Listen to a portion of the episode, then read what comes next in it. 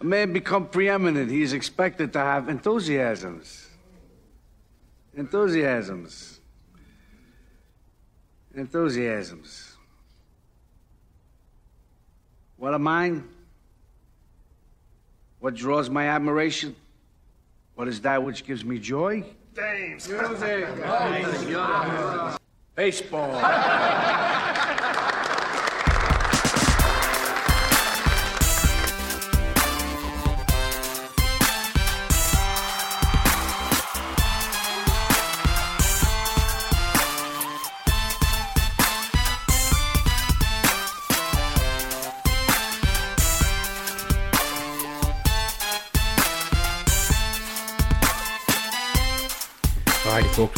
to the Pull Hitter Podcast. It's your boy, Rob DiPietro, the Dead Deadpool Hitter. Hope everyone's having a good week so far. This is Tuesday, April 27th. Podcast will be a main event fab rundown again with Mr. Todd Whitestone, who works for the SPStreamer.com family. Again, run over there, read some great content on SPStreamer.com. Free to read the articles. If you want to join a Discord, it's 15 bucks. And a bunch of uh, real smart dudes talking fantasy baseball.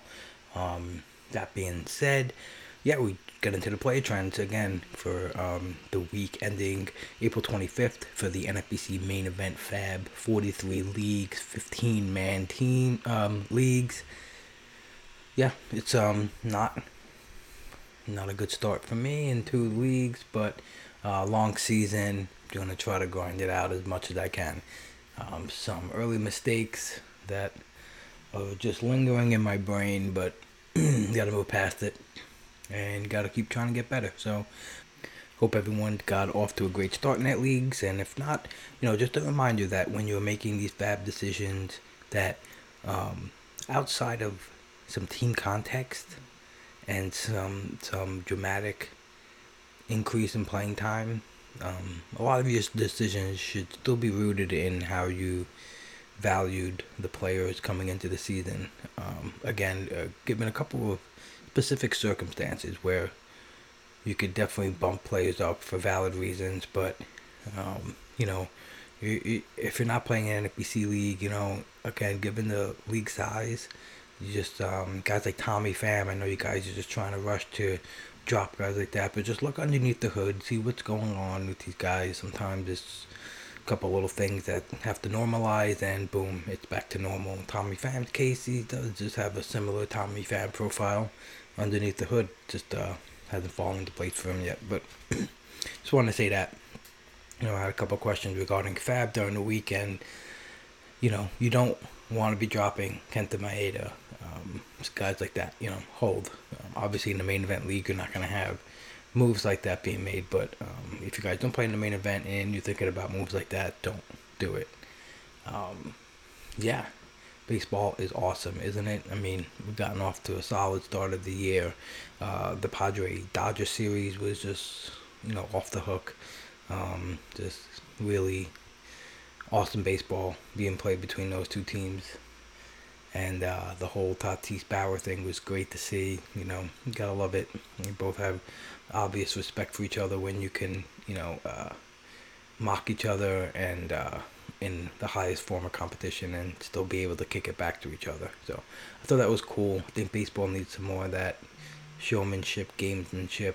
Um, you know, it's uh, it adds a little flair. It shows personality. You know, rest one thing like you know, you don't want to cap personality. Like, you don't want to let these players just be so limited in their responses and their emotions. You know, just uh, let them be. You know, and I think that can follow into I like uh, how big this sport can grow. You know, I think that's an ultimate goal, and I think that's part of the way to get there. Not the only way, but it would help for sure. Um, so again, we'll get into this main event that break down a couple of things for the podcast this week.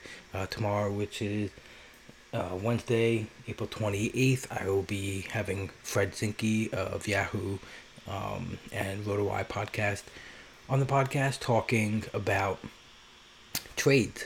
And um, Fred Zinkie is known as a master trade trademan in uh, the fantasy baseball circles. Uh, he had an article that I read on baseballhq.com several years ago when he was writing for them, and it was a three part series on how to trade, and it was just fascinating because the nuances and the detailing in his steps to making successful moves was just awesome, and I can't wait to uh, talk to him about that. So that's going to be more of an evergreen kind of episode where, um, like, back to the um, drafting uh, pre preseason draft uh, style podcast where we're discussing strategies and in season moves and um, what to look out for when we're picking up guys off the wire in terms of batting and pitching, as well as um, how to um, adjust for maybe lack of specific tally in a category and whether you should be targeting those things now or waiting. So that's tomorrow. I'll be talking to Fred and releasing that probably tomorrow night. So I'm excited for that. And on Thursday, I will be talking with uh, Drew Morris and George Montanez. So um, yeah, I'm really excited. We're gonna probably get into some TG FBI talk, and we have a battle of the podcast league. Uh, Drew has the Common Sense Fantasy Baseball podcast, and George is part of the um, Roto Ranks, and um, he also podcasts with Mike Curlin on Bases Loaded, and he works for NFBCEdge.com now as well. So, um, a lot of baseball knowledge there. We play in the Battle of the Podcast League, and um, so we're gonna get into a little bit of that, how we're doing in standings in TGFBI, and then I will do my Thursday night, Friday morning lineup tip for the weekend for the Friday through Sunday. Got some good responses on that, and as I continue to do it, I'll continue to add more things that I think are certainly viable to look for while you're setting your lineups for Friday through Sunday.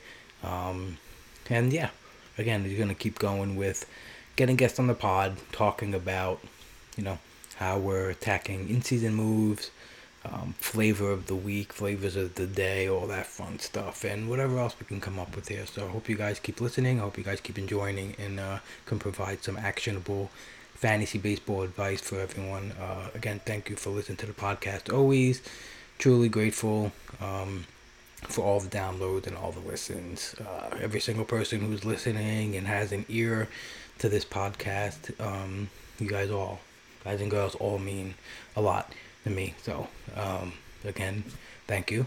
Um, and yeah, so here we go. Main event, Fab recap.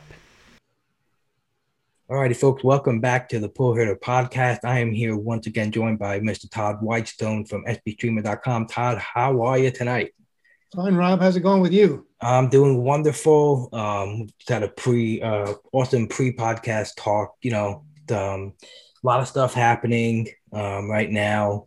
Um, oh man, Todd, it's uh, I don't know about you, but do you feel like these podcasts that are coming up way too quick upon each other? yeah, it seems like you, you are done with Fab, and then you you got to start thinking about next week already. And you know, it's kind of fun in a way, but it certainly is a grind. You got to keep after it.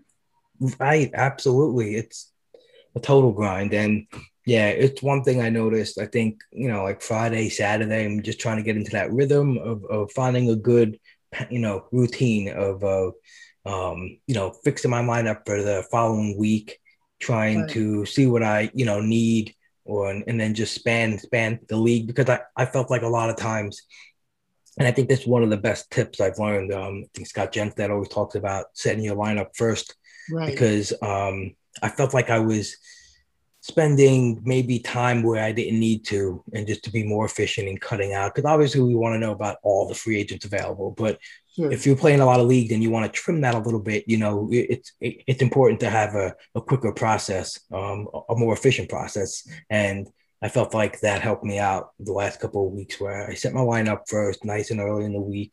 And obviously, news is gonna you know change that around, but at least I'm not doing that um, all at once and just yeah. trying to break up my yeah. days. You know, do you have like a little routine that you do with oh, that? Yeah, I have, yeah. I have my own approach. I what I do, Rob, is I um, if I know, let's say I need an outfielder in a certain league, um, you know, I take special care to go through the outfielders that are available in that particular league. Um, and then the other thing I do is I don't worry so much about the bid amounts till the very end of the week. I uh, I just worry about who I'm dropping and uh, what the order of priority is for the particular bids. So I just put them all in at one dollar, and I try to get the order right. I keep changing that, of course. And then uh, towards the end of the week, when I have a best sense of the free agent pool, I uh, I start to put in the numbers that I want to bid. Um, but I I'd rather limit you know what I'm thinking about, and and I don't need to worry about that early in the week. Right. Absolutely. Great point. Um, I feel like it's really important if, especially like I said, if you play in a lot of leagues where, um, you know, you just want to dedicate enough time to it. You know, make sure you at least get into a little routine. Uh, yeah, I hope a ton. So, yep. Yeah. Um, and and I also tried to trim down the amount of things I'm writing down too because I'm a big pen like a pencil and paper guy. Yep. You know, I'm a big like um I retain it so much better and I write it down. And then sure. I'm also like, but I can keep everything on a nice Google sheet. There's no, no thousand post-its laying around. But um, you know, like I have to merge both of them sometimes. I'm like, oh man.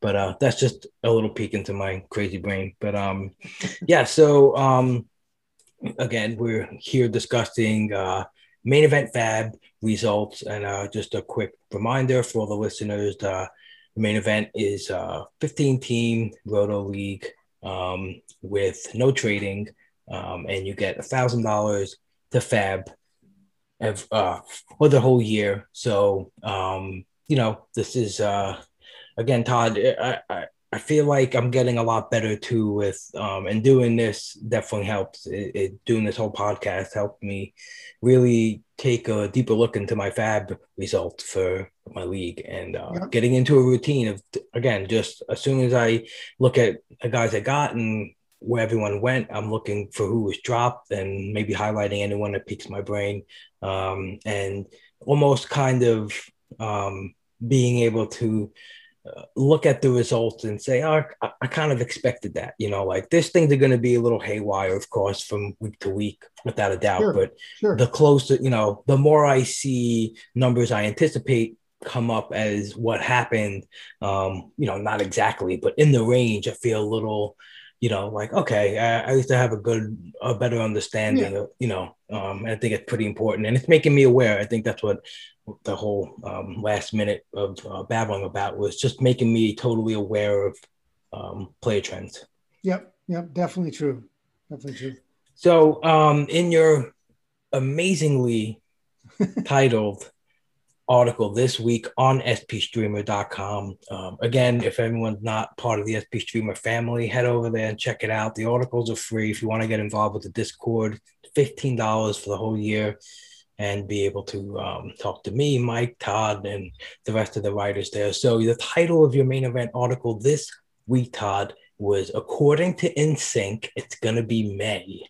Wow. So I gotta say, when I first saw it, I was like, man, he, he he's coming with some interesting title here. So um yeah, it's pure it's pure genius, really. Yeah. I, no, I I just wanted to uh say the calendar is close to flipping to May, and I thought that was a funny way to to bring it up. And uh, I am tracking, you know, the days of baseball uh, at at each point, and we're at 13% right now um, of the season has been played by last Sunday, and uh, I also am, am, tracking. If you notice that chart, uh, Rob, you know, of how much fab has been spent through the whole main event right. which I think gives people an idea of uh, how how fast people are spending their budget. And you know, I do I do think you should spend more than the percentage of the season. For example, I think you can spend more than 13% of your fab budget easily uh, because fab dollars spent early is more valuable than fab dollars spent late. Um, right. But it is it is pretty strong that people are have now spent an average of $318 of their $1,000 budget uh, after just, you know, the, uh, last Sunday, which is 13% of the season. Um, I, you know, I, I think it will slow down. It has to mathematically, but um, I do think people are still inclined if they see a guy they really like, they'll spend the 180, 200 bucks they think it's going to take to get them. And, uh, you know, they're not as worried about what they're bidding in j- middle of July. Yeah, absolutely. Um, it's you know definitely important. Like you said, if you think a guy can be a game changer to your team, um, and maybe even it sometimes doesn't even have to be game changing on the overall level of fantasy, but just what he can bring to your team and move the needle in your standings, you know. So um absolutely that's that's totally true. Um yeah, uh, like you mentioned, 300, the average team has spent 317 bucks. Um, five of the fab periods of the 22 um, of the 27, 22 uh, left. 27, sorry, yes. Yeah, yeah. So 22 left. Um, so pretty interesting. Still over 80% of fab periods remaining. That's a great point. Um, so yeah, um, let's take a look at the average amount spent per team, right? So right. um that the second week of the season we're almost as high as $87 per team. And then the week after that was 86. Um, and then with down 67 last week and then 67 again this week. So right. um, pretty, pretty interesting how yeah, it's pretty just, solid just, spending. Just looking at that num like those numbers, I was like, wow, like it's it's back to back weeks um, in a month span where it's two weeks same, two weeks pretty much the same. Right, you know, right, it's right, um, it, it yeah, definitely interesting. Yeah, I didn't think that this week, this past week, um, with the there wasn't any big big free agents. I didn't feel, and I thought that it would drop lower than the 67 that ended up happening. Um, right but uh, you know the, the, the dollar amount left in everybody's budget does have a role. And i think if the same free agents were there eight weeks from now it would be $30 or something. But now people feel like they can spend and they do spend up to uh, average of 67 per team. Right. Um yeah it, it's it's so interesting because i feel like it was kind of um a week where uh, you know I really didn't see those big game changing options. Even in previous week where I didn't think it was evident, um, still I expected the bids to go up, um, you know, to a high amount. But then, um, you know, uh, well, let's talk about it. So yep. number one this week added was Alex Wood in 43 leagues. Yep. Um, highest winning bid was 201 lowest winning bid was 35. Um, average his average winning bid was 102 and the average backup was 63 so pretty popular mm-hmm. um, bid right here. What have you saw so so far from um, alex i Wood? mean this is the same comment i feel like for most of these guys uh, rob. I feel like alex wood definitely should be added. He was pitch, been pitching very well.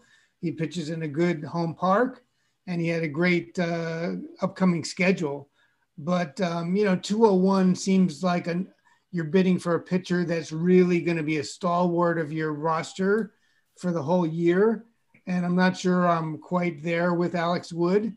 Um, he tends to get hurt, and um, you know, I'm not. He, San Francisco is not going to give him a huge number of wins, uh, and mm-hmm. he does have to pitch at Coors Field. He has to pitch at, against the Dodgers and the Padres, and so I don't know. I mean, I think he could he could go on a run. I wouldn't be shocked if that happened, but I'd be shocked if he was worth two hundred and one dollars. That I, that would be surprising. Yeah, fifty nine innings since the beginning of twenty nineteen. You know that's uh, a long yeah. time has spent, and yeah, two hundred dollars to me is like you know that's almost like you're you're worth like the fifth or sixth pitcher you took in your draft.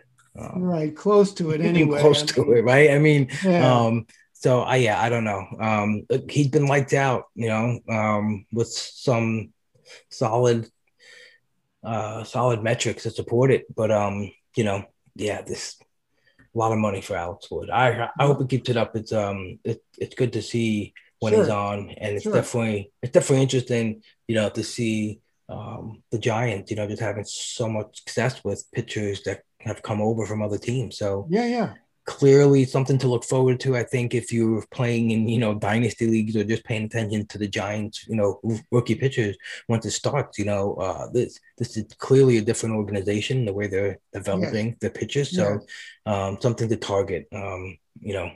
going forward. Um, Mr. Nico Hoerner, second, and the amount added 38 times um, for highest winning bid of 169, and someone got him for as cheap as seven, which is mm. pretty fascinating to, to sure. me. Um, sure. Uh, average winning bid of 52, average backup 20. Um, big, big, you know, big kind of uh, prodigy, um, prospect pedigree here. Um, a lot of people were surprised they got sent back down, right. came out hitting strong. What are your feelings here? Did you have any bids in for Mr. Hoerner? I put put some in, but they were too low to get him. Um, mm. And I do think he's a good addition, especially for people that need middle infield help. Um, and uh, you, you, know, I do, I do think he's going to play every day because the Cubs are having trouble hitting. Period. Uh, so the guys that got him for fifty-two dollars of the average bid, I think, are just fine. I think he'll provide value, and uh, he's a good, uh, good roster uh, addition for them. Right. Yeah, I think I think he's. Um, I don't think he's going to do anything wrong, you know, no. or anything bad for your team. The only thing, um, you know, on that, like you said, on those on those average bids, it's fine. I think on the higher end side of the bids, if you know, you really have to wonder how you are going to look at the playing time going forward, right? You know, you're assuming yeah. that Joc comes back and he's gonna stay in the lineup all the time. You know, they coach loves Bote, you know, so he's gonna play sure. a lot. Um, and I think uh was it Brian who took a rest today right? To, so, so they'll get him in that way every now and then. But Brian's also hitting really well. It's not like he's struggling like he was recently. So yeah, I'd be interested. I think the playing time is almost more of a concern for me over the skills, you know. So yeah, yeah again, right now yeah. they don't have a problem getting him in there though. Right. Uh, I think fine, it's fine. And there were four bids over a hundred bucks for Nico, um, which seems a little high for that, but um, I could be proven wrong, I suppose. Um, hmm. I, I, do think uh, he's he's going to hit for a decent average, which is very valuable. Right. Um, let's see, Mr. Josh Staumont yes. of the Kansas City Royals again hitting us in the face with the good old fashioned crazy closer bids.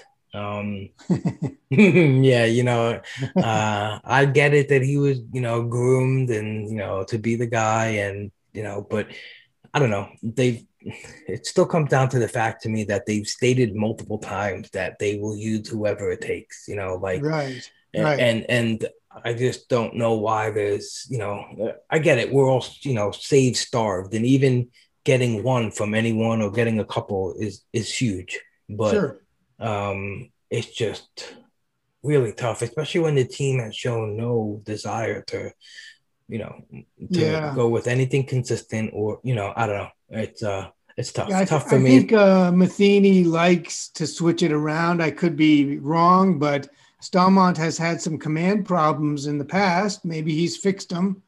Um, but I would be I would be surprised if Staumont got ninety percent of the saves and for the Royals the rest of the year. Um, Absolutely. So Absolutely. you know they got Holland. They seem to like Wade Davis for some reason. They got Barlow. Um, you know, and I just feel like they're they could bring Staumont in the seventh inning uh, later this week, and I would be very unsurprised. Right. Yeah, I, I totally agree. And you know what the the the command worries me. You know, like yeah um, 14.3 walk percentage, but you know it, it it's backed up by the ball percentage too. His ball percentage is over 40 percent. It's one of right, uh, right, the right, worst in the league, especially for relief pitchers. So you know that for a team that's in first place, you know, playing very well, they're not going to be so willing if Josh Staumont is completely wild, right? Yes, exactly. And and and I think that the other thing too is, um, you know, something that we always considered during drafting season, and that's the um, the arbitration and you know the contract status of these guys. You know, you have mm-hmm. a lot of veterans there that have paid contracts, and I don't, you know, why pay, why drive up Staumont's price? You know, um, by letting them get a boatload of saves. So. Yep. Yep. Yep. Yeah, but the walk the walk thing is really troublesome to me, especially It's a- when I it's think a worry. right, right. He, he got, uh, and I'm combining the second chart with the first chart. He got five bids over 100 and one bid over 200, which was 233. So those are the bids I would quarrel with. Um, the guys that got them for 40, 50, 60, I think that's a reasonable effort. And you might, Absolutely. Yeah. you might get saves for a good long stretch. And, but I think, uh, I think 150 to 200 is maybe uh, trying a little too hard. But again, you got to make your choices, right, Rob? I mean, Right. you know, uh, some people are going to maybe come out right, and you and I bid too low. That that could be the other thing. No, absolutely. I and I think you nailed it. We, you know, the average um, winning bid was eighty bucks, and I feel like that's okay. You know, if you if if you need to get some saves, uh, Right. absolutely. You know, Right. and you know, it's just um, even yeah, definitely is a good range where I would be okay in landing it if I'm really uh, safe start. But it, it's also you know you're also running into that thing where um, where you have to start him, you know, in order to get the saves, obviously. And it's just, it seems, you know, it's just so hard when it's a revolving door, you know. Definitely, Um, but Definitely. if they run with him and and and he's the guy and he corrects the walk percentage, that's a home run pick, Yep. um, for sure. Um, all right, let's move on to Mr. Jonathan Daza. Um, the Colorado Rockies added in 30 leagues for the highest winning bid of 92, the lowest two bucks. His average winning bid was 30. And um, yeah, so this is a funny story because I won him in two of my main events, both at 28. And um, right on that average bid, you know, which I'm cool with, you know, Todd, but then the backups were one and four. And I'm just like, man, I just wanted a little more competition. No, but uh, but Well, I was happy. You didn't overpay. You didn't pay a big number for him. You're right. Once I ran the average, um, I I, I kind of realized that okay, I, at least I was in the territory and I wasn't Yeah, so. sure, sure, sure. Um, but I like what I you know. It's just solid playing time right now. Um, yeah, yeah, he's playing. He's playing every day, and he's, He's playing. Colorado. And uh, if you still have him on your roster in uh, June, I think you know the Rockies are going to start hitting a lot more. And uh, so I, I, I like I like the ad, especially at 28. And uh, hopefully you can move him in and out when he's got his home starts. Right. Absolutely. Absolutely. That's the goal. Um uh, talk about Pavin Smith on the on the Diamondbacks, adding in Yes. 29 leagues. Um, the highest winning bid of 135. Average win is 51 bucks, and the average backup was 30. So competitive bids here for Pavin Smith, multi eligibility. Kind of concerned about the playing time with Christian Walker and Ketel Marte Right, right. when they come back, but they, I think they're gonna find some some room for him. You know. Yeah, he's hitting, and a lot of the Diamondbacks aren't. So um, Right. I think he's valuable. I think he does have a good hit tool, and uh, I think maybe he won't bat lead off when all those guys are back, but he should be in the lineup. And uh, so I think it's worth an ad, definitely. And uh, you know, in the 15 teamers, uh, Rob, you and I have discussed before, there aren't that many uh, outfielders, you know, to really that really getting playing time. So some some guys may need a, a Pavin Smith on their bench and even in the lineup regularly. Right. Absolutely.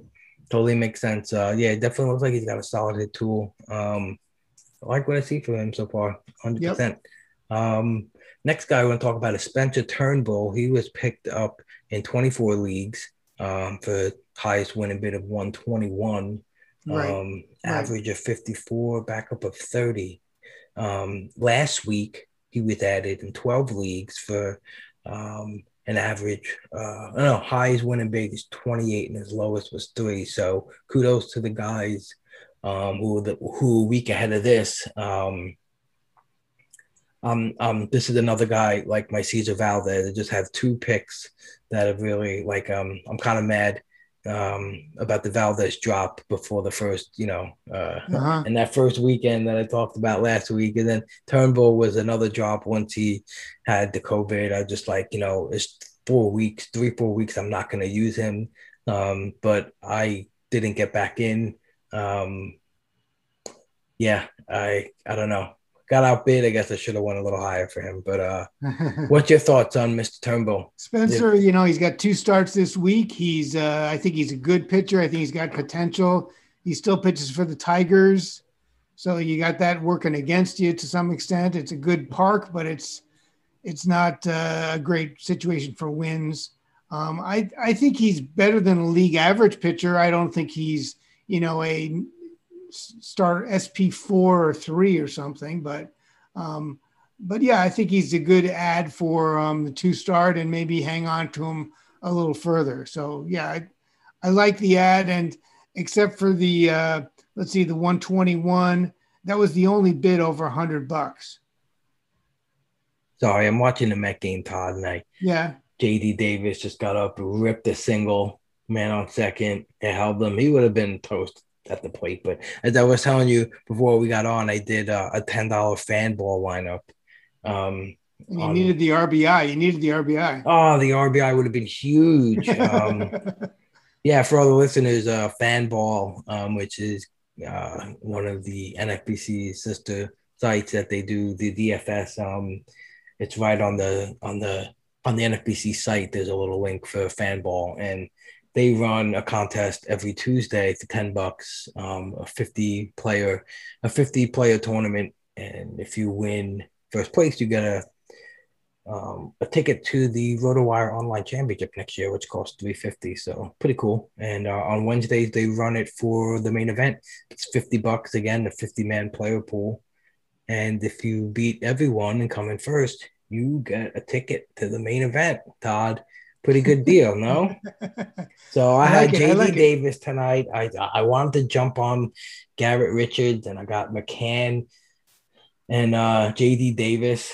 Um, and yeah, I could have had a Ribby, but he hit it too fast. That's uh, that's the problem. too much, too much exit velocity. All right, let's talk about a guy that you picked up in our league together, yes. Mr. Sam Haggerty. Mr. Sam Haggerty, I like him. Uh, I'm, I'm in need of a little speed. Uh, mm-hmm. Uh, Sam Haggerty is a, a plus runner. Um, he, he's playing more. He's not a regular player for Seattle. Um, but he does have a little bit of pop. He's not like a just a pure singles hitter, and uh, he plays good defense. I'm hoping that he can work in a little more frequently. He's also a switch hitter, right? Um, so uh, you know that could that could encourage him. Taylor Trammell is not really hitting all that well, so I'm hoping that they move a little bit towards Haggerty. Um, but uh, the main thing is, I think he could steal bases. You know, I think if they give him the playing time. He's even gone in late as a pinch runner a few times and uh, been asked to try to steal. So I do like him. Uh, if he gets, you know, relegated to the bench, then it's not going to work out, of course. But um, there's a couple of leagues where I really need a just a little pop at the steals position. So uh, that's what I was hoping for. Got a little 21-19 you want them on. That's yeah. So it's always good to get those those uh yeah, that was man. the Vlad the Vlad Sedler type. Yeah. Thing. Yep. The Whisperer. oh man. Um let's talk about another uh I feel like we talk about certain players every week. Yeah. Why don't you let's let's drop down to Ryan Weathers. Uh just Yeah, talk about Ryan Weathers. He's interesting, you know. Uh I was able to get him a, a week earlier in a couple leagues. Um, but uh, this this past week with another good outing and uh the fact that Lamet uh, looked like he's injured, that that, um, that, that opened the door for him. And then th- there were 11 bids over 100 bucks, three over 200. I think people are hoping he is a guy that can stick all year or close to it. And this is the kind of guy, to me, more than Alex Wood is worth spending bigger on. I'm not sure I endorse 256, which is the high bid, but um, again, I think he's at least the type of guy that can um, that can I can get behind in terms of a larger allocation of the budget. Right, right. Um, let's see how many leagues he was only available in 13 leagues, right? So, um, yeah, yeah. I I like Ryan Weathers. I I have him in my dynasty league. Uh, been watching him for quite some time right now. Um, yeah, yeah. Yeah, I think he's got an opportunity here to you know to secure like a, a pretty solid little role here with the Padres. Yeah, um, yeah. You know, um, I don't know exactly what they have planned for him in terms of in terms of load for the rest of the year, pitch load. Right. But Right. they Um, probably aren't going to throw him for more than 180, but there's a lot of pitchers aren't going to throw more from one, more than 180. right. You know, so Absolutely. So, Todd, in your article, you mentioned the uh, the Century Club again. Uh, Yes. The successful bids over a hundred bucks. Um, Right. So there were eighty three of them this week. Um, last week there was eighty one, and as you mentioned, the, the previous weeks before that there was 130, 139, and one thirty five. Yeah, Um, and then the twelve free agents that attracted sixteen bids over two hundred. right. Um, and your uh, your wow bid of the week, who went to who who who was your that wow? was bid? Carlos Carrasco uh, yeah, was available in one league. I guess he was dropped because he was injured, and that's I think that's where the wow bid of the week is usually going to fall is where there's a drop of a guy that's usually not available. Right. Um, but anyway, the 434 is still an eye-popping bid, um, and and it didn't win by that much. Some uh, second place was 414, wow. uh, so uh, it was very competitive. Um, you know, uh, Carrasco, you know him probably better than I do, but he still has some injury problems even once he gets back from this latest bout. Um, but you know, he certainly is an experienced pitcher. He's pitching in a good park for a good team. I think uh, you could see your way clear to having him uh, as your number three or four starter for the rest of the season. So uh, I, I support a big bid for him. Um, again, 434 is a lot, but maybe if you really need the starting pitcher, uh, it's certainly worth it. What about the Kolten Wong for three forty five? That's another that? one. You know, he's he's hitting well now, and he's uh, he's getting steals, which is something that some teams may not have. But uh, you know, again, it's I find it tough to bid over 300 on anybody uh, because I feel like it's almost like you're getting a fourth round or better player, which is a top 60 player. And, and Kolten Wong was not ever getting drafted as a top 60 player. Right. Um, but uh, you know, uh, team contact context is everything. So I, I feel like um, I feel like everybody probably had to make the best decision they could. Uh, that's a lot of money, though. That's a lot of money. yeah, it, it really it really is the four thirty four and the three. It's just I saw those threes like wow, you know, and like you said, you know, it's it's it's, it's usually um, the, the those those those outlier bids are usually when a guy's available and you know Right. just one percent of the league and it's just like the whole league is like hey how come this guy's available? And you know um just a crazy yeah crazy bid for him. Um yeah so a bunch of guys up there in the 200s um patrick corbin almost got there after being dropped. Um yeah, very interesting. Um who's the one guy i wanted to oh deivi garcia you know it's Yes, it's interesting you know it's just kind of you don't know when it's going to come back up you know that's the thing and uh yeah, yeah. I like him as a pitcher. I really like his skills. I was even thinking about taking him, um, you know, uh, because we had a really early draft. So I was just even thinking about taking him in hopes that he was going to get a spot in the Yankee rotation. But Right, Um, right, right. Yeah, I still not- drafted him too, at of towards the end of some leagues, but uh, you know, he he his outing uh, yesterday was four innings, two runs. I, I just don't know that the Yankees really want to build around him. Um, he seems to have trouble throwing strikes consistently, and uh, he may fit better for them as kind of a guy a relief role. That's my two cents. But if they get really stripped down in terms of starters, you know, some of their starters are not extremely healthy types like Kluber and Taillon. Maybe he'd be brought back as a starter. But um, I do think, again, there was a $217 bid. And that person was obviously hoping that he was going to be in the Yankee rotation for most of the season. right, absolutely, I I, I totally uh, agree uh, at that price. They definitely are hoping for that. Two more ads I want to mention real Mhm. quick. Um, Mhm.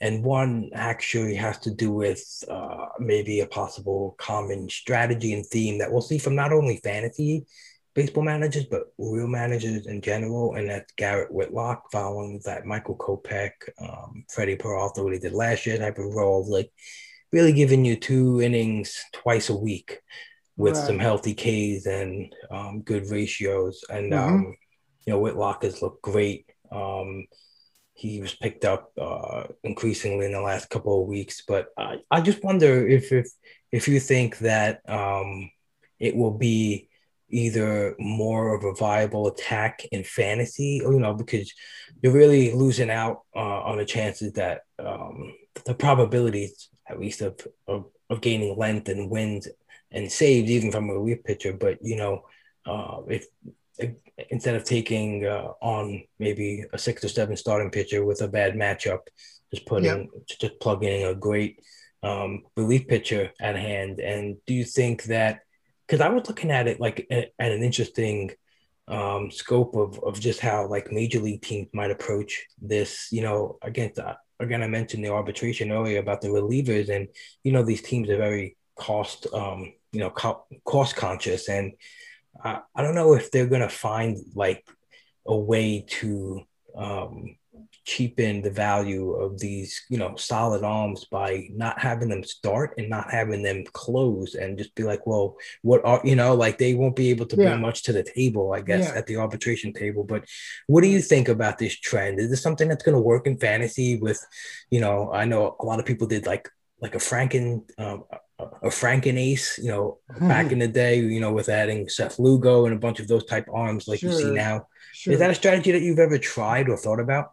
No, I haven't ever done that, but I do think that along the lines of what you're saying, Rob, that if you can get high leverage guys that are really pitching well in any bullpen, especially for the winning teams, those guys, especially with the, today's rules, are going to get wins and maybe saves. So, for example, with the with the rule that there's a runner on seconds in all the extra innings starting with the tenth, there's more likely that the uh, game is going to end in the ninth, 10th, 11th inning than before. So I feel like the, um, the managers are more willing to use their best two or three relievers right there and not hold anyone back, which means that they're going to be in line for more of the decisions. So, right. yes, that's a long winded way of saying that yeah you can maybe play that game. You might lose a little bit on strikeouts but you will gain i think uh, on the wins and maybe the saves even if they're not the primary closer because the primary closer is already pitched in the ninth and now your guy's in there in the 10th um, so i do think it's a viable strategy. You got to get the right guys and the right bullpen but um, that's the same as any any closer around the league. Right, right, absolutely. One last guy I wanted to touch on your ad, and it's actually a guy you added in. It was one of my favorite ads of the week as I scanned the weekly trends, and that was Kevin Kiermaier, a nice solid 8 uh-huh. bucks. I really like that big Todd. Um, no, I'm serious. The playing time, you know, you know, he came back healthy, picking back up, and it's just that it's that speed value that he brings too. Yeah. You know, it's yeah. uh pretty pretty good pretty good scoop right there. I like that pick. Yeah, thank you. He's uh look, he he he plays well in short stretches and uh he usually gets hurt, but uh he can hit. He can he's good on defense and uh he can he does steal bases. So again, there's the theme for me. I'm trying to get uh healthy in that category and uh, I do feel like he's a good addition. The outfielders are not plentiful in the 15 team league. So right. uh, you have Absolutely. to start five five outfielders in NFBC, and you know Kiermaier is a good guy to have. Hopefully, uh, if he stays healthy for two or three months, that'll be a plus for my roster. Right. Absolutely. Um, let's get into some drops. Tell me some of yeah. the drops that caught your eye this week. Yeah. I'm gonna lead off real quick with Mr. Jordan Hicks dropped in five leagues. Right. Um, I I've kept him in every league that I picked him in, including mm-hmm. one main and one um I think an auction, an auction league I did. Um I'm yeah, I'm holding because uh he he he was a pretty big investment for me in, in at least the main event. um, and I still believe that it will go to him um, by that fir- by I said the middle of May, and I still think that's going to be and and I'm okay with it. I know he doesn't look so strong right now because even even Reyes, both of them are walking way too many batters. But you know, the other night they um they had a four a four in lead, and it was the ninth, and it was a Yeah. non-save opportunity, but Hicks did come in. So Uh-huh. um, Alex Reyes' velocity's been a little wonky. Um, still don't really trust his health all too well as well. So both, you know, uh, Right. as well risky guys. But um, yeah, I still couldn't do it with with Hicks because uh, I feel like he's gonna come in and be the guy and be um pretty pretty good. Um, who- Well- well, who was the guy that you 15 fe- was that? I was going to say in these 15 team leagues, you have to place bets essentially on which number two reliever you want to hold. You know, the, the, these guys like Emilio Pagan, uh, Tyler Rogers, um, these guys are getting dropped. They're not getting saves now, really. And uh, the, you have to place a bet like hold one of these guys, don't keep churning them, hold them and maybe things will change in two, three, four weeks. So Hicks is a fine choice. You know, if he gets hurt himself, you could drop him. If he starts getting saves, then you you know you have a real find. But you you can't hold every number two closer, but you can make your bets and hold one or two of them. Right. So- and it's funny because I picked up um Rogers on the Giants last week and um it's funny because I thought, you know, McGee might miss more games at the front half of the week. Um, and he didn't. He ended up coming right back and coming right back in, but ended up Rogers getting one later on in the week on Sunday. And then right before the fab, um, I was like, well, you know, I really wanted to um, I had some other spots I needed to address. Um, and I was like, man, this guy just got a save. But I had, to, I had to put it in context real quick. And he's been he's been in so many games. And I think that's what Greg Hewitt um, had a great article in the Athletic, and just it was about load management in the in the bullpen. And Mm-hmm. Rogers had been in something like 12 of 22 games, you know, like, and then he had a great point. He, he, he said that in, in 2019, there was only three relievers that um, had over 80 appearances. Um, and I think Wow. there was about another five that were over 75. And then it's like right now, like he, he had a pretty good article. Like he showed how much of the top half guys, like Rogers on pace for over 100 appearances, and you know that's just not gonna be Right. Be something that you know that he could keep up. Um, but and, but it just got me thinking too, you know. Um, and it just I guess it puts into perspective too the way like the Dodgers use Jansen, you know, um, Yep. who's still, you know, as much as everyone complained about it too, he's still on par for about 35 saves. So, Yeah, you know, really. I mean, you know. so it doesn't. They win so much that he doesn't have to win, you know, save all of them. exactly. So I You mean, know? he- you're still getting value out of uh, his saves, even though he looks shaky at times. But yeah, I mean, you know, it's it's hard. It's you got to stay on top of the closers. Is it whatever the picture is on April 27th, which is today, um, would is going to be different in on May 4th. I can tell you that. Right. Absolutely. Um, who was some of um a drop that you I know you noted Michael Fulmer in your article as well. Yeah. Do yeah, Michael that Fulmer, it seemed like a quick hook to me for guys to be dropping him because he had two shorter starts. I think people were expecting him to come in and be the old Michael Fulmer that pitched six or seven innings and, you know, got a win and stuff. But uh, I think he's still working his way back and he might be able to go longer into games in maybe uh, a month. But, uh, you know, they, so 16 team teams dropped him and I, I recall the, the the bids were pretty aggressive. I don't know which how much these 16 teams paid, but um, I do feel like that was a little uh, bit too fast. And the other one was Zach McKinstry, who yes he's injured, but I'm not convinced that he won't get a role when he's back and healthy. So look, it uh, again you can't hold everybody, you can't hold every injured player, but um, I think uh, you got to try to make a decision based on the talent. And I think both Fulmer and McKinstry have talent.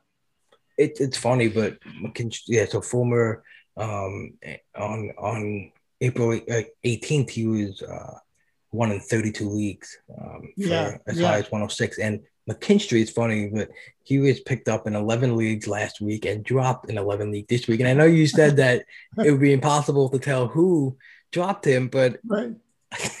I think we might have a clear picture, which is pretty fascinating.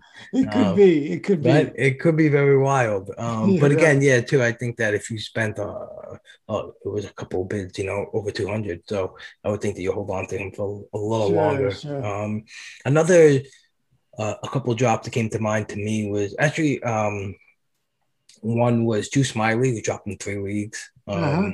It's like underneath the hood, it doesn't look that bad, and right. I don't know if that's just more of teams worrying about his injury than his performance as well. And um, someone who got off to a great start, um, Mr. Jonathan India, um, still second base, third base, um, you know, cooled off considerably, but still in a good lineup.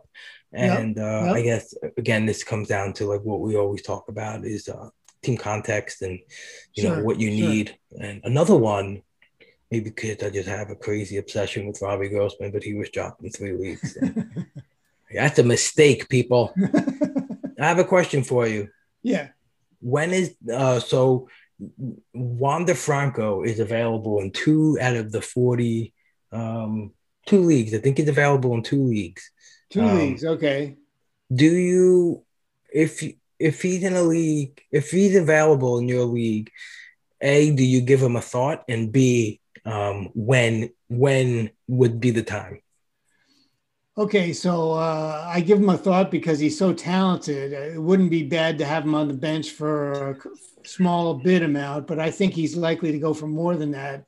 And I don't think the Rays are all that anxious to uh, install him as the shortstop, really. Right. Uh, Absolutely. I, I, I think he might be up in, like, let's say July, August or something, but that's a long time to hold a guy. I mean, uh, you know, you, the roster spots in NFBC are only there's only seven bench spots.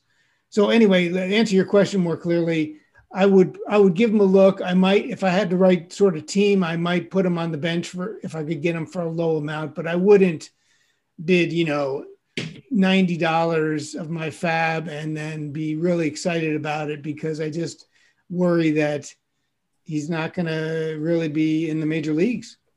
All right, so let's let's let's take a um let's take a a, a pre-podcast there uh, a guest next week. Yeah. If he gets scooped up, what do you think he's getting scooped up for? Over hundred? So he's in two main event leagues out of 43 Pretty leagues. sure. Hold on, let me do the math real quick. He said it's uh ninety five percent uh, available. Um, 95% owned, you mean? I mean owned. Yeah, sorry. So, uh, yeah, it comes out to forty one leagues. So he's available in two. Okay, so he's available in two leagues. Uh, I would say he's going to be one for somewhere around 70 or 80 dollars. I like it. All right. If anyone's listening, that's what you're gonna have to bid. If you're avail- if he's available in that league that we're talking about. All right, if you want him, but but I'm I'm suggesting that you try to steal him for cheap and then Right. not, not be too disappointed if you don't get him. That'd be That's my, a great point. That might be my advice, even though uh, you may want to win them. But I would I would want to do that for that. But like if exactly what you said, if if if he was available in our league, I would play the same mindset. Like yeah, maybe try to sneak him for seven bucks, eleven bucks. And like you said, if you have that in the back of your brain, like it's not gonna happen. But if it does, I'd be Yeah, happy. That's Yeah. great. That's great. But if you if you win them for 110, I don't think necessarily. I'll, hey, look, you and I could be wrong, but based on everything I know, I don't think the Rays are the type of team to want to bring them up. Right. Um, some other guys I just wanted to mention real quick. Taylor Widener, which is kind of surprising because um, Mm-hmm. he's pitching well. Mhm. you know so that's a that's a strange drop to me and i just been feeling like in general um i know uh, i know there's a whole rush to you know maximize games played and with rightfully so you know Yeah. obviously those they lead to you know um, counting stats that help you but i found it more and more where i feel a little more at peace with myself and and making sure I don't dump w- what I deem to be possible rest of season arms. Yeah. You yeah. know, because I'm worried about what it's going to look like later on in the season, and uh, so it's a fine line. It's a fine line I'm playing with myself every week. It's just like, um, you know, just trying to make sure I hold up to enough healthy, reliable pitchers that um, I won't have some sinking sure. options later on in the year. And I think, you know, I'm just passing up on a couple of the one game upgrades, you know, um, yeah. here yeah. and there. Um, yeah, so that's why I was a little surprised that a guy like Taylor Widener, Casey Mize, um, and Evan White, which is so funny because dropped in – uh, nine leagues, and he's got actually a good, a great week to start him. He's playing all seven games and pretty yeah. decent matchups. So, um, yeah. you know, uh, again, I'll all comes down. Yeah, he's just not context. hitting. He's not hitting. I, I think he will come around, but again, it's people are, are are looking at last week's stats and and the season stats to date, and it's you know he's hitting one under 200. I don't know exactly what. All right, where are they now, Todd? Four players from yes. four weeks ago: Julian Merryweather, Chris Devenski, Cesar Valdez, and Yermin Mercedes. Um, yes, so, I wanted to look at the, the, the the four top guys from four weeks ago. Give them a little time. Were these good ads or not? And of course, everybody by now knows the story of Julian Merryweather. He's hurt. We don't know when he's going to be back. He looked great. Uh, that was uh, the number one bid four weeks ago. Chris Devenski, where is he now? We don't know where he is now because he's he's we literally don't know. he left the team. I don't know. He might have just quit baseball and not told anybody. I I hope he didn't get death threats from someone who started him and like you know in got, fantasy. He got it. He got one save and then he gave up another earned run and that was it. I don't know. I I I I. I mean, I hope it, there's nothing serious going on. He, he left for personal reasons. They right. said. So, yeah. anyways, those two we're going to chalk up as bad additions for whatever reason. And then we have your your your favorite guy, Cesar Valdez, who's oh, had God. four saves uh, in the four weeks. It's haunting uh, my life. And then we have um, Yermin Mercedes uh, batting 424. So I, I I thought about it, but I think I'll put him in the good column. If you're hitting over 400 with four homers, um, that that is one of the more amazing uh, stat lines of 2021 to me. But um, hey, maybe he's the real deal. He's he's hitting like a ton of bricks. And uh, so anyway, we gave it two up and two down for those top four of four weeks ago, and we'll we'll try to go through these every week and see if the top four are good or bad or uh, what. I just I don't have any expectations. Right. Absolutely. Um, all right, um, let's talk a little bit about the standings for the league and for the overall. And I just before we get into that, I wanted to briefly read out a tweet from um, Phil Dussault, the robot. Yes. Um, always constantly putting out some good main event and NFBC numbers. So he asks, what do the NFBC main event overall standings mean after week four? So of the top 50 overall teams at the end of the season in 2019, 24 were in the top 100 after week four.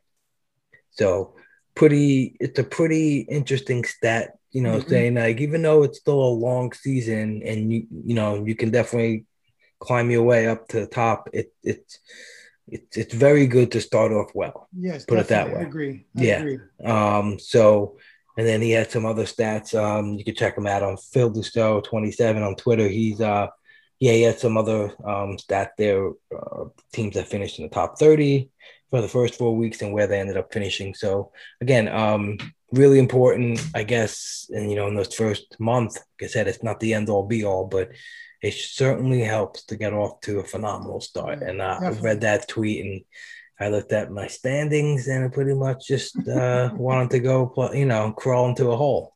No, uh, you got plenty of time. You got plenty of time.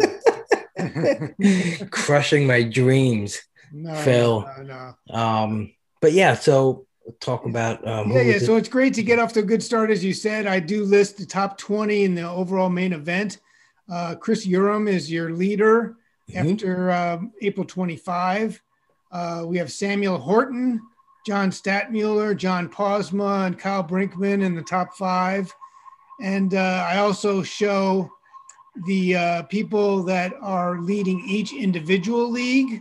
Um, down below that, I won't obviously go through them. And then I did list at the bottom uh, the people that have at least one first place in a main event league and something else in the top three. Nice. So uh, Brian Slack, uh, I like to give Brian a hard time, but I'm having trouble doing that because he's leading three main event leagues right now. Uh, we have Tyler Young, who's uh, has two first and a second, and we have um, two first place for Abdul Madani, Matthew Shepard, and Philip Dussault. Um, and then there's a few other guys, uh, Matthew Davis. who- yeah, Matty Wood at Matty yeah, he's doing he's doing great. Yes, Uh, phenomenal. Again, I, I I I like to give Matty a hard time too, but he's got a first and two seconds right now, so uh, he's kind of uh, unshakable. We can't really go after him at this point. Um, Matty's one of my favorite people in the industry. yeah, he's he's he's very smart as well. So Yeah, he's a good um, boy. Anyway, so I And Doug Gruber too. Doug Gruber's got a first, second, and a third.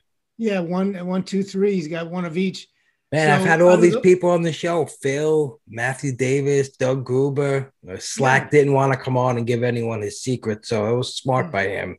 He I know, he I know. he, he a- respectful he respectfully declined preseason. He said, uh, "I really want to not give anyone any insight and crush anyone," and he is doing that. he He's really is. crushing he's crushing all of us. Anyway, Yeah. these 14 players that I listed at the bottom have 21st place, five second place, and seven third place, which is 32 out of the 129 money positions in the main event. So um, obviously, it's only after uh, four or five weeks, but um, again, uh, we know that much better situation if you start hot than if you're uh, languishing in 13th, 14th, 15th place. Um, Right. so, uh, so it's right there for you. And I do want to, um, I do want to give you, Rob, some info on the the stats, uh, the 80% stats that I've been working on this week. Okay. So I, what I have is I compared the 2019 stats for the full year, the 80% level for main event. And we choose 80% because if you're at 80%, you're going to get about uh, 11 points per category or 110. And that is pretty much right there to win your individual league. Right, So, because um, like you showed in your article, sorry to interrupt you, Todd, but you showed yeah, you got average first place score and average second place score, and average first right now is 116, average second is 108. So, like you said, you get into that 110 Right. and you're in prime. right there, first or probably at least second in a league. Right, So, right. so that's That's how the 80th percentile works. Right. Exactly. So I looked at the the 2019 levels of 80%, and then I went in and I I figured out the uh, for the short five weeks that we've had um, what the 80% level is for 2021 so far. Okay. And um, the interesting thing, I won't go through all the numbers, but the interesting thing is the rate stats. So batting average, um, batting average for the full year 2019 was 269, and batting average for the first few weeks of 2021 is 255.4. Wow. So that's almost 14 points lower. And, and then I looked up on baseball prospectus what the overall major league batting average is for all uh, players, and it's 232. I mean, Jesus it's unbelievably low. Uh, I, I mean, we always say, well, players start cold, and and it's it, when the weather warms up, they they hit better. Uh, I don't know how, how true that is, but but certainly that's a long way off of 269. Um, Right, and- absolutely. And, the main event obviously is rostering the players that are better. We're not rostering the really bottom of the barrel guys. So um, it still was amazing to me that even just to get to 80%, you just need 255. Um, anyway, and then uh, uh, as you would expect, the ERA that you need is is much you have to you have to get much better number to get in the 80% for the ERA now. It used to be well for the full season 2019 3.85 is 80%. Wow. main event. Now this year so far it's 312.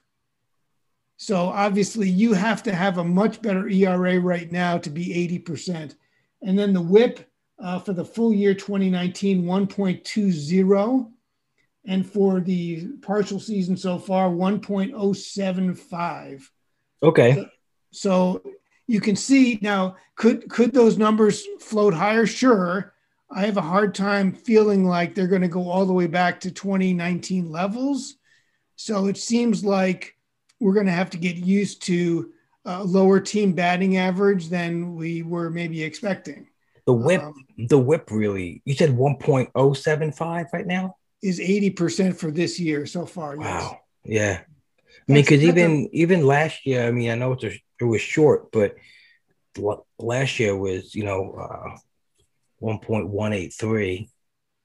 And that was 60 games. That so- was in the 60 games. Yeah. Yeah, Yeah. that was 60 games. And what are the teams have played approximately 25 or 30 now games? So, so yeah, I mean, and what was the sorry? What was the? And you said the average was 255, right? 255 as opposed to 269 for the main event, 80% full year.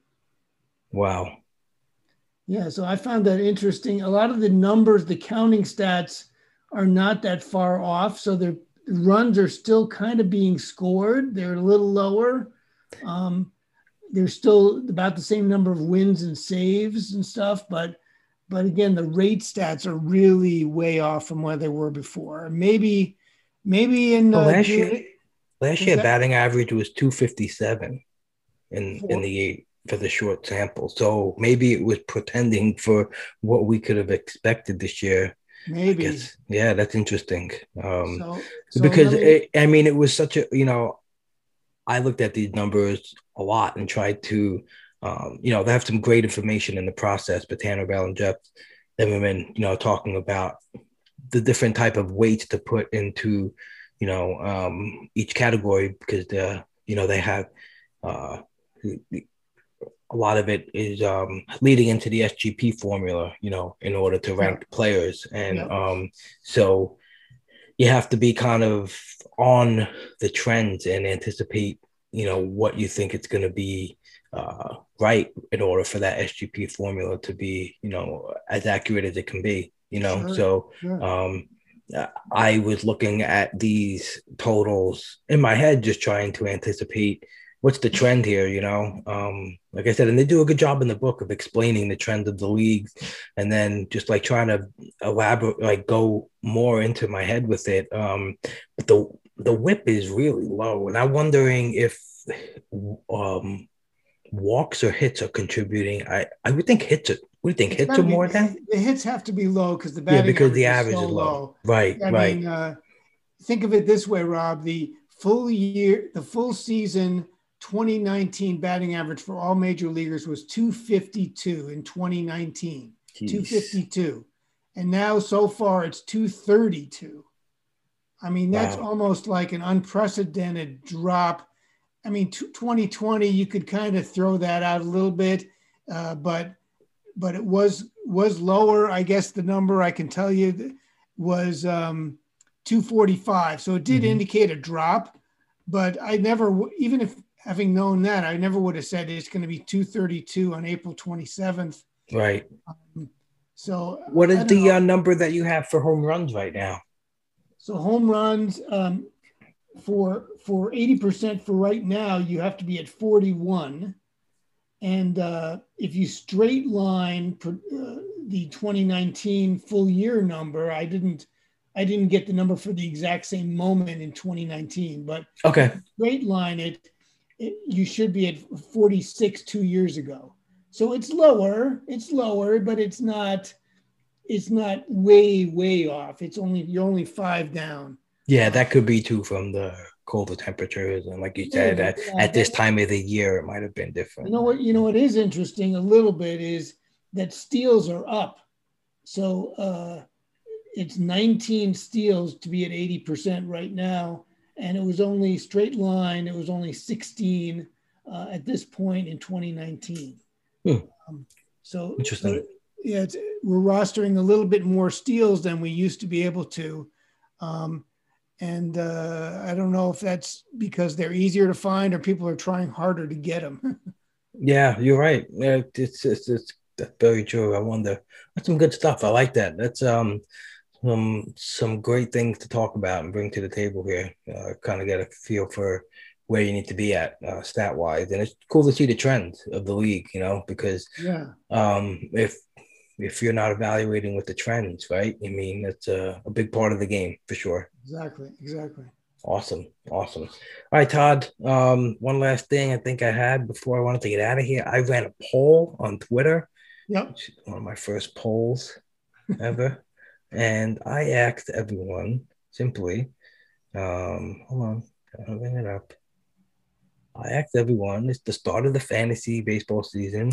Is your team more A, cloudy with a chance of meatballs? B, it's always sunny in Philadelphia? Or C, curb your enthusiasm? And the winner for 40% was cloudy with a chance of meatballs. How do you describe your teams right now, Todd? I would say uh, whatever the middle one is is what I describe. It's always sunny in Philadelphia. in Philadelphia. I think right. I got a few teams that are doing quite well, and then I got a few really uh, yeah lagging the field. Uh, uh, you know problems. Uh, so yeah, some something like that. I mean, I have nine teams, so uh, it's hard to have one answer, but but yeah, for sure. Because and that's what I want to know. The people who are curbing their enthusiasm, it, are you just crushing it with ten teams, or do you have three really good teams? And that's yeah, it? maybe people answer that differently. They're they're if they have two or three good teams, then they might feel like that things are going great. Yeah, absolutely. Cool, Todd. Again, thank you for joining me. Sure. Tell everyone where to find you on Twitter and uh, what you where they can find your work. Yeah, so at, at Telstar7 on Twitter, uh, reach out to me if you would like. And then uh, I do write the weekly article at spstreamer.com. And uh, it's a free article, but if you want to get on the Discord, it's $15 a year, as Rob mentioned. And there's a lot of great uh, people on that uh, on that chat rooms, um, you know, including the writers, but also some of the people that are uh, just members are really bright and have a lot of things to add. So you can get a lot of good opinions on on there as well. So uh, enjoying Absolutely. that and hoping uh, hoping everybody has a good week this week, and uh, maybe uh, we'll be back and and can sum up some some really interesting free agent bids next next Monday or Tuesday. Right. Absolutely. Um, I think um, we're going to have an addition to the show next week. I think we're going to be blessed with the the robot himself. Um, Great. Yeah. So Great. I'm sure if uh, if anyone's listening here, and me, uh, me and you, Todd, we're gonna be we're gonna be um, hit with some some some some stuff, some real good stuff. Because Phil Phil always brings the heat. That's for sure. He. Uh, well, I'm going to be taking notes because uh, I want to I want to learn what he's doing. Whatever he's doing is is what I want to do. I, I it's it's really something to say because I remember like the um, when I did my first podcast with him. I literally like editing it and then just I listened to it again because I was like, man, and and the first time I heard him too on Bubba podcast, I was like, wow, I was like, like you said, I, I was literally just taking notes because uh, it's just cool. It's just like just just a, a a different insight into in, into things that uh, it's cool. There's like there's so much good content out there. I I'm constantly every day like you know, uh, I'm kind of asking myself, what what can I take out? Because, uh-huh. and I don't want to take out any of it, obviously, but sometimes it's like there's not enough time in the day to get to everyone that I really yeah. want to get to, you know. And I think that says more um, about the community as a whole. That it's just you know really good stuff out there to to you know to read. You know, there's a ton of stuff that I don't. And, and read or listen to like i don't have the time to and and i'm like man like i still want to get to that you know so yep yep yep. So uh, again that's a big big shout out to everyone out there who's listening and who's uh you know podcasting and writing writing content and um you know it's it's awesome you know uh, everyone's really uh everyone's really getting at it. It's awesome to see. Yep yep. Great yeah. some great work being done yeah, absolutely. All right, Todd. Cool. Yeah, thanks for joining me. And thanks, um, Rob. take it easy on me in the league. All right. All right. Thank you. All right. Alrighty, folks, that will conclude this episode of the Pull Hitter Podcast. Thank you again for listening. Um, truly, truly appreciated. Um, hope you enjoyed the content. Um, you know, keep doing what you got to do in your life to be the best you, right? That's it. Simple as that. Um, it's just like in fantasy baseball. I feel like sometimes in in life, uh, it's a similar thing. Like sometimes I'm trying to consume too much and trying to keep my eyes to every single thing as I can absorb and and and I do. I try to absorb so much information, but sometimes it's just like too much and you just gotta simple it down and you just gotta chip it down and you gotta just make it simple, smooth sailing, you know. Sometimes that happens. Sometimes people, a lot of people live like that all the time, and it's great too. Um, I'm trying to get to that. That would be my goal. Um, to quiet the brain down as much as I can. But anyway, um, I'm gonna stop talking. Smarten up. Don't be a bag of shit. Right.